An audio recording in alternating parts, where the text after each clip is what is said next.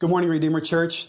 I'm Eric Zeller, one of the pastors here. It's a joy to be with you today. Let's turn in God's Word to Revelation chapter 2, verse 12, as we continue our series looking at the seven churches of Revelation. As we start, will you pray with me? Let's pray. Lord God, thank you for your word. Thank you for Revelation, this great book that we're able to study today. Thanks for my brothers and sisters uh, gathered in their homes all over Dubai and even beyond Dubai. Thank you that we are united in Christ and united in the opportunity to look at your truth today. We know that Jesus has something to say to us today, something to say to the church. So we pray that we would come with hearts ready to listen, with ears ready to hear, with uh, minds and souls and, and, and, and whole selves that are ready to obey Christ. Uh, we pray these things in Jesus' name. Amen. Amen. Well, imagine with me for a minute. Imagine that you are a law abiding citizen, as you no doubt actually are. You keep the speed limit when you drive. You always wear your mask and gloves. When you go out, you pay your taxes. But then one day, you're at home, you're asleep, it's the middle of the night, and you hear a knock on your door. Open up, it's the police. So you get your pajamas on, you go to the front door, you say, Officer, there's got to be some mistake. Why are you here? I, I haven't done anything. I'm a nice guy. But there's no mistake the officer says. He says, I've got the judge right here. In fact, uh, we know that you're guilty. We know that you're in big trouble. In fact, we've got the executioner here with us as well. Now, hopefully, that experience never happens to you. But that's how the Christians in Pergamum must have felt as they received this letter. Each of these letters is going to begin by introducing Jesus, the author of the letter, in a way that's related to what he's going to say in the letter. So look at chapter 2, verse 12. He's introduced here to the angel of the church at Pergamum, right? The words of him who has what? He has a sharp, two edged sword. Now that's an intimidating start to a letter. This is not a little sword, the Greek word means. This is a big, two handed, Braveheart sword. This one is two sided, it's sharp, it's ready for cleaving asunder. This is a serious weapon, it's a picture of judgment. Chapter 1, verse 16, we hear about the same sword that's coming out of Jesus' mouth, signifying his power to pronounce judgment and then to execute that same judgment. And so here's Jesus, and he's coming to the church in this city as a warrior judge. But why? In the weeks to come, we're going to hear all about Thyatira, this immoral church, about Sardis, the dead church, about Laodicea, who's this disgusting, kind of lukewarm church. Jesus, why don't you bring your judgment to one of those churches? There's got to be some mistake here. You've got the wrong church in Pergamum because we're a nice church. We're a nice church, but as we're going to see, that's exactly the problem. That's the reason why Jesus has come to judge is because Pergamum is the church that is sinfully nice. Sinfully nice. Now that, that kind of sounds like a bad job interview, doesn't it? You say, uh, what's your greatest weakness? Well, I work too hard. I care too much. Are those really weaknesses? Now, because if someone says, hey, what's the biggest problem with your church? And what if I said, well, we're, we're too nice. We're too gracious to people when they mess up. We're too patient with people as they're trying to change. That kind of sounds like a humble brag. Like, aren't we supposed to love others? Aren't we supposed to be kind? Aren't we supposed to do good? Being nice doesn't seem like a problem to me, but it does to Jesus.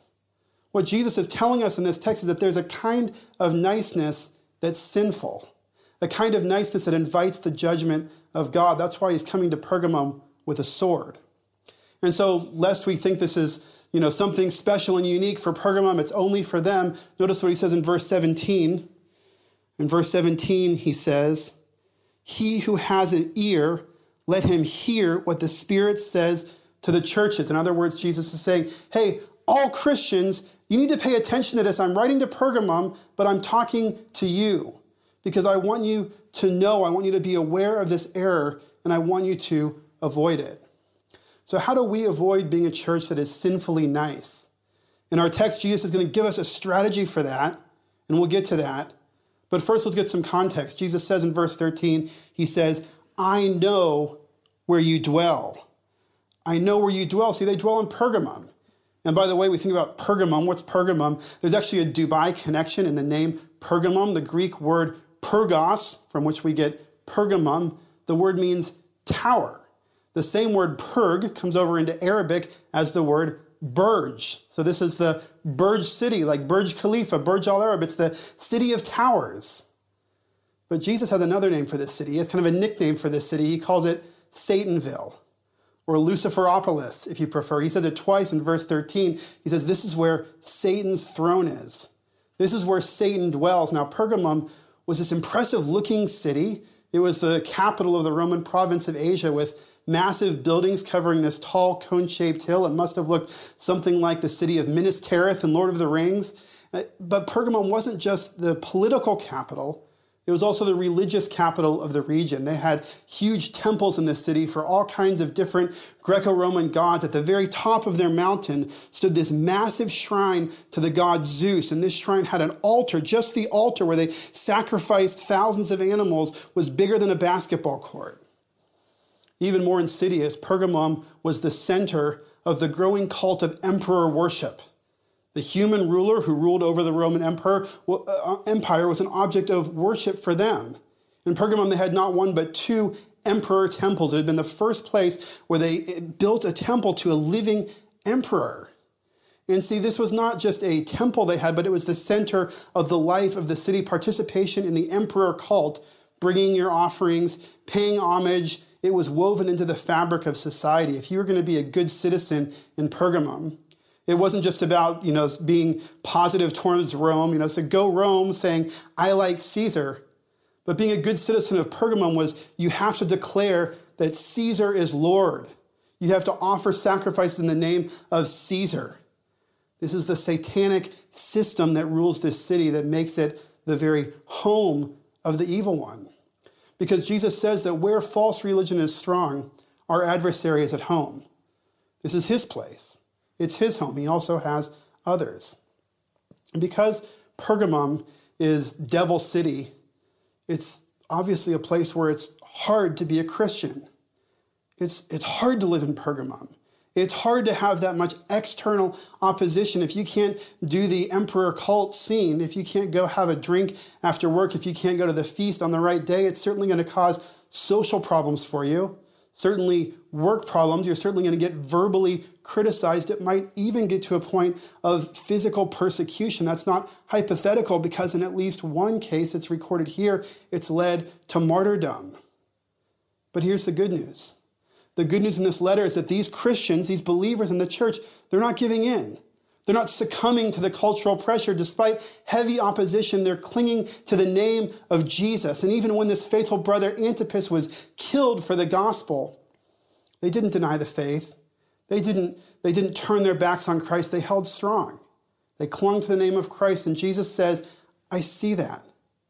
I know that. Praise the Lord for this faithfulness. There's so much to like about this nice church. And it's so interesting that he starts here with, with this commendation about what he knows, the, the critique that you're sinfully nice. It actually seems pretty mild by way of comparison. It, it seems trivial, but you can just expect that if he'd started, if he'd started there, if he'd started with the critique, they, they might have said, hey, you've got to understand our context. You've got to understand our culture. You've got to understand this place where we're living. It's an evil place and we're doing the best we can. This isn't like some cushy place like Antioch where everybody and their dog is a Christian. This is Beelzebub. People are being killed for goodness sake. Even so, says Jesus in verse 14, I have a few things against you. I said that in our passage, Jesus is going to give us a strategy to overcome sinful niceness. In the text, there's four parts to this strategy, and this is the first. Stop making excuses. Stop making excuses. Because in all of us, we have this impulse to minimize, to excuse, to say, I'm in a really hard situation. We're in the middle of a pandemic here. Don't you know that? I'm, I'm doing my best. I'm doing certain things well. There's a lot good going on in my life. It's not nice of you to point out those areas where I'm in sin. But Jesus wants you to know that just because there's a lot that's going well in your church, it doesn't mean that there aren't serious problems in your church. And he says, stop making excuses. Don't, don't use your hard situation or your faithfulness or your fruitfulness as cover for those other areas that aren't right. The first step that Jesus gives to us is to intentionally turn down that excuse valve, turn the knob down on the excusing. And once we do that, we're ready for the second step, which is recognize the problem. The second step is recognize the problem. The other day, I saw this soccer video online. I don't know why I was watching that. It was, you know, we're, we're in quarantine and we're on the YouTube, whatever. So, so there was a little football, if that's what you want to call it, was on. And in the video, there's this guy doing a penalty kick. And so it's just mano y mano, the goalie and the guy kicking the ball. And so they're all ready to go. And he kicks the ball, and, it, and it looks like a great shot. It's right in the corner, way out of reach. But the goalie does this huge dive. He gets his hands on the ball, and the ball gets knocked away, and the goalie has saved the day. So he starts celebrating. He's, he's made a great stop. The, you know, the kicker is in dismay, and they're all celebrating. But then something happens. The ball, where it got knocked forward, kind of lands on the ground a few feet in front of the goal but then it's got some spin on it. It's got some backspin. And so it starts slowly to roll and it just kind of slowly rolls back across the goal line. Even as they're all celebrating, here comes the ball and it's a sneaky goal just across the line. And see, Satan is all about those kind of sneaky goals. He's all about, you know, us doing everything we can to succeed, but then the but then failure coming just around our backs. And see, Jesus says in 2.14, he says, I have, I have a few things against you. You have some there who hold the teaching of Balaam. And then it says in verse 15, so also you have some who hold the teaching of the Nicolaitans. So we're, we're holding some bad teaching here. We learn about Balaam way back in Numbers chapter 22. If we flip back there, Numbers 22 to 24, the Israelites are wandering in the wilderness and they come to the plains of Moab. And so we've got Balak, who's the king of Moab. He's afraid. They're, the Israelites are here and there's a lot of them and he doesn't know what to do. And so his solution is to hire Balaam, who's some kind of two bit medicine man, witch doctor for hire. He wants him to come and curse Israel. He pays him to curse Israel. And so you know the story. Uh, Balaam tries to go and curse them, and the Lord stands against him, and his donkey starts talking, and the Lord takes control of the situation. The Lord doesn't allow Balaam to curse Israel, and instead compels him to speak blessing on Israel. And so then, after that, Balaam's role isn't entirely clear in Numbers, but as we go later in Numbers, and then we get the later revelation later on in the Bible, it seems that what happens next is that after Balaam blesses Israel instead of cursing Israel, King Balak, his employer, is furious. And so Balaam has an idea. He said, Hey, hey, hey, I got an idea. It's okay. Let's do this other thing. His new strategy, it's a, it's a sneaky strategy. It says in Revelation 2.14 that he taught Balak to put a stumbling block before the people. In Greek, the word, the stumbling block, it suggests the picture of trapping animals. Like, let's say you're trying to catch a squirrel or a rabbit or whatever little animal is running around, and you make this little cage and you put a little piece of bacon in there as the bait, and you have a little stick that holds it up, and he, you grab the bait, and the trap is sprung. You're caught. You're, you're in the box. You're in the trap. That's a stumbling block. And so Balaam says, Hey, king, let's lay a trap. What if instead of cursing Israel, you had a big party for them? What if instead of you know, of going to war against them, we got them to come over to our side. The goal is to thwart their mission, right? The goal is to drive a wedge between them and their God. There's more than one way to do that. And so look at verse 14, Revelation 2:14. It says, here, here, here's the strategy. It says, He taught Balak to put a stumbling block before the sons of Israel so that they might eat food sacrificed to idols and practice sexual immorality.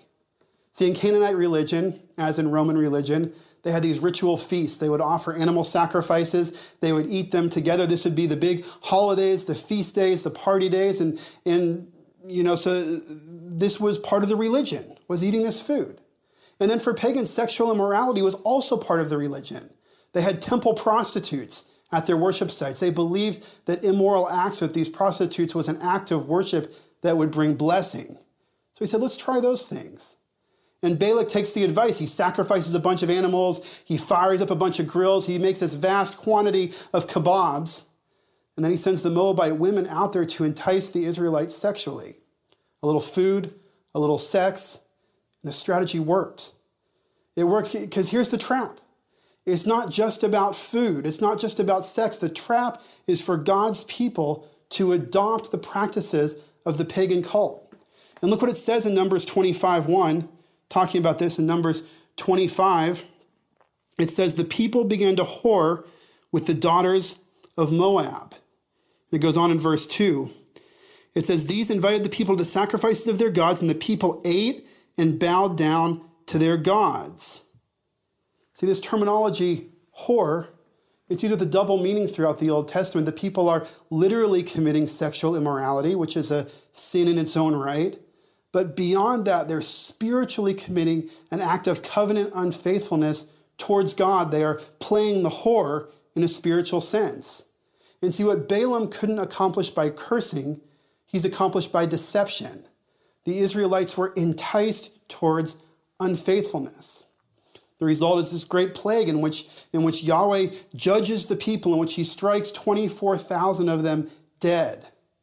And so, just like if you discover a new bug, they might name it after you, this strategy goes down in the heresy playbook in the history of false teaching as the Balaam method the Balaam method. It's something they talked about in New Testament times. In addition to Revelation, 2 Peter and Jude, they both also mention this heresy of Balaam. And the heresy, it doesn't start with teaching. It doesn't start by saying, I want to convert you to my different religion. Balaamism says that you can identify with one religion, but enjoy the sacraments of another. You can have a laude in both hands. You can have your cake and eat it too. You can be a Christian and find acceptance in an anti Christian world. You can follow the Bible and at the same time follow the culture's openness to different forms of sexuality or different expressions of the role of men and women. You can stay in the Christian community even as what you actually do, your habits, your manner of life is shaped much more by the media and by entertainment and, and, and what we consume in the community that we want to be a part of, even more so than by the Creator God and His commandments. Balaam says, hey, keep being what you are. That's okay. You want to be a Jew? That's fine. You want to be a Christian? Whatever. I'm not asking you to change. Just do my thing too. Do my thing too. It's a sneaky goal. This trap is alive and well in every generation because it plays on what our hearts want. Our hearts want acceptance, and we want food, and we want sex. And so Balaam offers people what they want anyway it's all about just figure out what their sinful heart desires, apply a little cultural pressure from the outside in that direction, create an opportunity, and they're yours. They're yours. That's the Balaam method. And so then where do the Nicolaitans fit into this? Well, here's how they do. I, I don't think it's that there were people in Pergamum who thought of themselves as, I'm a follower of Balaam. I don't think there was Balaam t-shirts for sale in Pergamum. But see, in 215, in 215, after talking about Balaam, there's this little word also. Also, it's a little more clear in the original language. It's kind of the idea of likewise. It's saying the teaching of the Nicolaitans is like, it's of the same kind as the teaching of Balaam. That's why that teaching is not explained. We don't have more detail about the Nicolaitans. He's saying they're using the Balaam method. They're doing what Balaam did. So, so people said, you know, they would have been out there saying, hey, I'm a Nicolaitan Christian. That's the new thing. That's the new trend. That's the, the, the, fun thing to do right now. Everybody's watching our videos on YouTube or reading our scrolls or whatever they were doing. You know, the, the Zondervan of that day would have a new book out saying five views on evangelicals and idolatry. And they had a chapter called the Nicolaitan view. Here's the, the trendy new way to integrate emperor worship along with Christianity. And Jesus says, okay, the Nicolaitans, they're new, they're cool, they're trendy. But you know what? They're not new. They're not new. It's not a new thing. It's not an innovative thing that they're doing because Balaam was doing this 1500 years before.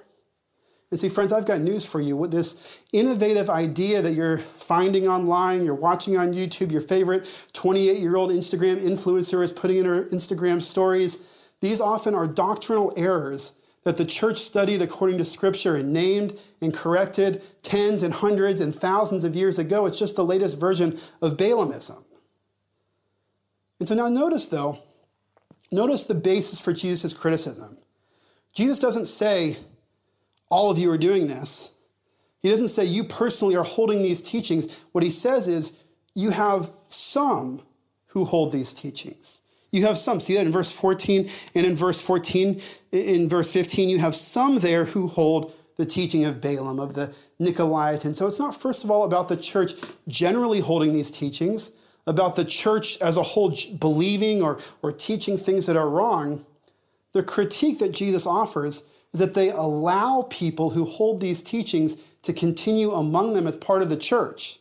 In other words, the issue is that they're sinfully nice. They're too tolerant of these teachings. That's the issue. Because remember, Paul had told the church, Paul told the church in, in 2 Timothy to use God's word to reprove, rebuke, and exhort. But these Christians have let the culture tell them, well, those, those categories are out of bounds. Those things aren't nice. And Jesus says, recognize the problem here. People in your church are seeing this message. They're hearing this message. It's starting to sink in. Maybe they're not immediately leaving the church, but they're losing their reason for staying. They're saying, maybe we're a little bit too uptight here. Maybe we're bringing this persecution on ourselves. Maybe if we got with the program on science or on gender issues, they would like us. Let's all just relax and be a little nicer. And people in the church are saying accommodation is the best po- policy. We don't, we don't want to have a fight here. Let's, let's just have a little compromise. We can live to preach another day. We can coexist with these people. We can coexist with this emperor worship if we just relax a little bit. When your only options are seduction or persecution, seduction starts to look pretty good. But see, Balaam's goal isn't just to buy you a nice dinner, it's for your lifestyle to be ruled by his God. And in a world that has an infinite number of tiny little gods, all with their expensive marketing campaigns, a culture of niceness means the kind of confrontation that needs to be taking place in the church to bring wandering souls back from error is considered to be out of bounds. And Jesus says that a culture of niceness then is an incubator of apostasy. So, do you recognize the problem? We also had Nicolaitans in Ephesus, remember? We heard about them back with that church in chapter 2, verse 6, talking to the Ephesian church. Jesus said, Yet this you have, this is the good thing in Ephesus. You hate the works of the Nicolaitans, which I also hate. See, the Ephesians had other problems, but they didn't have this one because they hated what Jesus hated. But the church of Pergamum, they were nice to what Jesus hated. That's sinful niceness. We need to recognize the deceptive problem of sinful niceness, of tolerating that which Jesus hates. when we stop making excuses, and secondly, we recognize the problem, we should then, thirdly, be ready to take decisive action. Take decisive action because what does Jesus say in verse 16? He says, Therefore, repent. Therefore, repent. The solution this whole letter has been building toward is two words long. Therefore, repent. Remember, the call to repentance is not directed, first of all, at those who are holding the false teaching themselves. Of course, they need to repent too. But Jesus is talking to the ones who tolerate those false teachers, the ones who are sinfully nice. We need to repent. And out of the seven letters to the churches, five of them have some form of this command. Once error has been identified, God's prescription to address that error is to repent. See, it's good to recognize a problem. It's good to be aware that, you know, something not okay is happening. But Jesus is saying that more than that is needed. Like, let's say I ask one of my children to wash the dishes after dinner one night. So I say, you know, please go wash the dishes. And then after some time, I walk back past the kitchen and I see a sink full of dirty dishes. And then I find the child reading somewhere and I say, hey, I have this against you. You didn't do the dishes. That's how we talk in my house.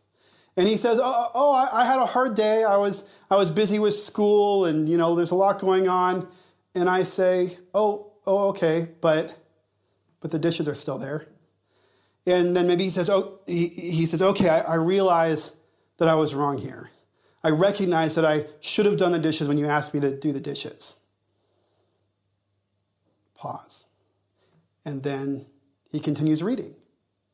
And I say, no, no, no. Like, I, I'm sorry, son. I'm sorry you had a hard day. I appreciate that you've recognized the error here, but I've still got a sink full of dishes that aren't going to do themselves. These dishes need to be done. Now it's time for you to actually do what your father is telling you to do. See, and, and so that repentance, if he's genuinely sorry, if he genuinely recognizes the problem, it's time for him to obey, to do what I've asked him to do. And so, how do we repent? What does it mean to repent? Well, first of all, we, we could say it this way. We could uh, give three letters, say ACT, we need to act in repentance. ACT, A, acknowledge. We need to acknowledge specific sin, recognize the sin. I have committed this sin. Then C, we need to confess. Confess that sin before the Lord. It's one thing to say, okay, my bad. It's another thing to go before the Lord and say, when I heard the sermon today, I was convicted that I had committed the sin described. Lord, I have sinned against you. Father, forgive me for this sin. Confession is changing your orientation towards your sin. It's adopting God's perspective on what you've done. 1 John 1 9 says, If we confess our sin, he is faithful and just to forgive us our sin and to cleanse us from all unrighteousness. That's confession. And then A, C, and T. Turn away from the sin.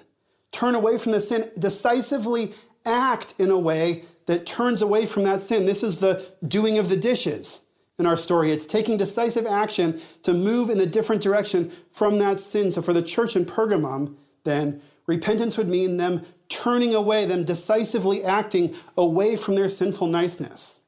Certainly, that doesn't mean them becoming hard, becoming unkind, becoming cruel and ungracious and unloving. Then they'd have something else to repent of.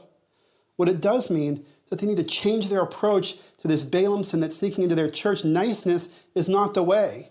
They need to confront, they need to discipline, they need to guard the church. And friends, Jesus is calling you to repent of sinful niceness. That means to acknowledge the sin, to confess the sin, and then turn from that sin. So when you have relationships where you know a professing Christian is trying to have it both ways with the world, turning means decisively setting aside that sinful niceness and calling their attention back to God's word. But don't stop there because we need to go deeper. We need to dig out the root of this sin. Some of us are sinfully nice because we fear man. And turning from that sin means to purposely replace that fear of man with the fear of the Lord. Others of us are sinfully nice because we like to pit Scripture against Scripture. As if God doesn't agree with himself, we use definitions of grace and of love and of patience that don't include critiquing people's behavior and calling them to obedience. Turning for us means letting the God who inspired this word, letting him def- define what love looks like, not the culture around us. Turning doesn't mean being sinfully mean, it means loving like Jesus does here in our passage. Some of us are sinfully nice because we listen to teachers who are sinfully nice. Friends, if anyone is offering you a solution to your sin that doesn't involve turning away from it, if they're telling you that's just the way you are, it's your personality type, calm down, let it happen, that person is a false teacher who's presenting a false gospel. Turning for you means avoiding such as these. Some of us are sinfully nice because we don't know any better. We don't know what's okay and what's not. We're not sure. Scripture is confusing to us.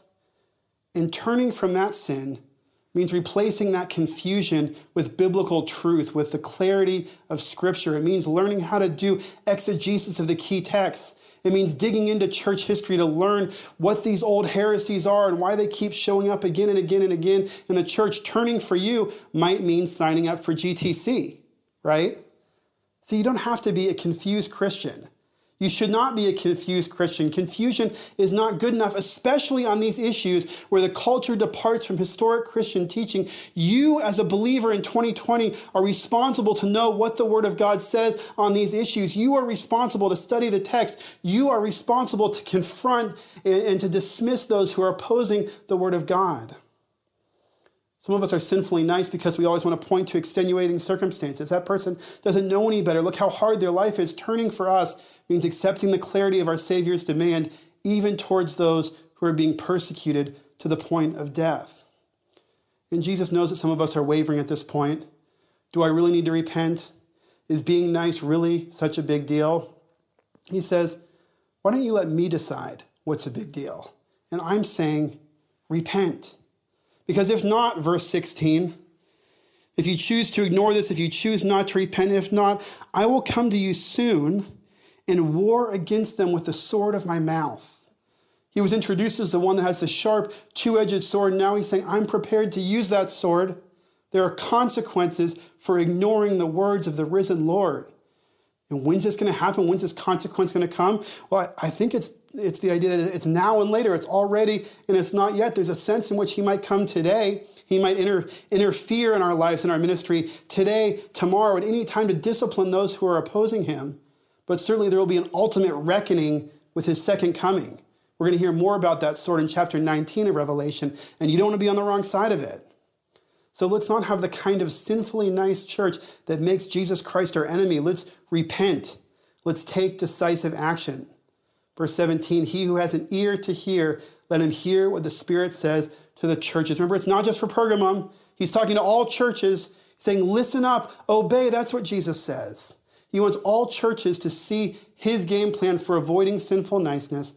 So stop making excuses, recognize the problem, take decisive action. But fourthly and finally, strive for reward. Strive for reward. And, here's the motivation Here's why we do this. Here's why it's worth it to live Christ's way, live the Bible's way, not the way that the culture wants us to live. Because here's why.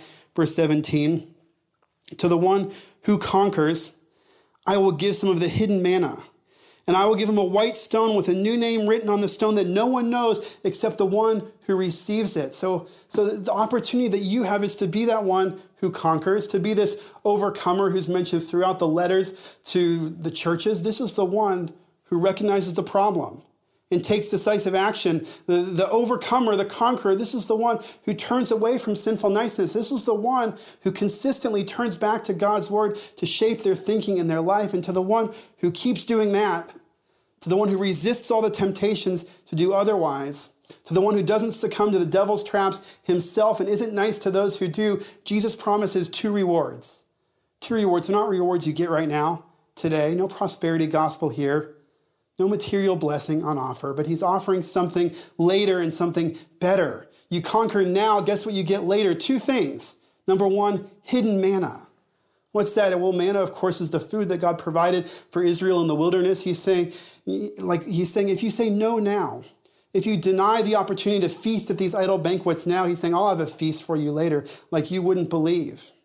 And he offers not only hidden manna, but white stone, a, a, white rock. It's not a big rock, it's kind of a little pebble. It's kind of hard to understand actually exactly what that means in the text. They would use these for different purposes. They'd use them for voting. Black stone means guilty, white stone means innocent. They'd also sometimes give white stones as an award to a victor in a, in a race or an athletic contest. And that would be like their ticket to the celebration banquet. So maybe it's either of those really could work as the idea. And this new name, what's the new name? We might read that and think that, oh, it's I personally get a new name. Uh, but 312, a little bit later on in these letters to the churches, 312 says, on this overcomer, look what the overcomer gets in 312, assuming the same overcomer. It says, I will write on him the name of my God and the name of the city of my God, the New Jerusalem. So God's name is going to be written on that person. That's the new name. It's the name of God written on you. Just like I give my children my name to bear someone's name suggests ownership, relationship, ongoing presence. And so you don't get this new name because you grew up in a Christian household or because you were a member of a church or because you talk about Jesus sometimes. Only the overcomer gets this name.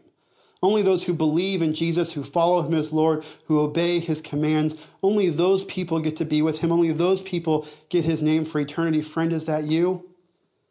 If not, if you're just a part of the scene, if you're willing to, you know, participate in whatever the world wants, but you haven't decisively turned to Jesus, today's the day. Turn to him. Take his name on yourself. That's the call for you. Because Jesus is saying, to the overcomer goes the reward. And that reward certainly includes forgiveness of sin. And it includes a declaration of innocence. It includes an invitation to Christ's kingdom and participation in the messianic banquet because even more than all these other things, the one who overcomes sinful niceness gets Christ himself. Christ himself because that the manna in the wilderness, not to mention the wining and dining at the table of worldly acceptance, it's just food that satisfies the stomach temporarily. Your fathers ate that bread, Jesus says in John 6, and then they died. Balaam ate that bread and then he died. The Nicolaitans ate that bread and then they died. So many today eat that tasty temporary bread and they die. But Jesus, the one who's speaking here, he's our bread of life. Whoever comes to him shall not hunger, and whoever believes in him shall never thirst. We will fully enjoy this bread when he comes, because when he appears, we shall be like him, because we shall see him as he is. Only fellowship with Jesus can fully satisfy those needs that we're deceived into trying to satisfy in other ways. But to the overcomer, we have the opportunity to spend an eternity eating from the tree of life, which is in the paradise of God, as it says in verse 7. Overcoming sinful niceness not going along with the cultural norms or affirming those who do that might hurt your name in this evil age. But the reward being offered to you is to be among those who bear the name of God for all eternity. And to the one who holds fast his name in this life, as the Pergamum church did, and who repents of sinful niceness as they needed to, that one for all eternity bears Jesus' name. May that be us, church. Let's pray. Father, thank you for your word. Thank you for the clarity of the message of our risen Savior. Father, may we turn away from sinful niceness and to Jesus. May we love like he loves. May we exhort like he exhorts. May we cling to truth like he clung to truth and taught truth. May we be true disciples of Jesus as this text calls us to be. We pray in Jesus' name. Amen.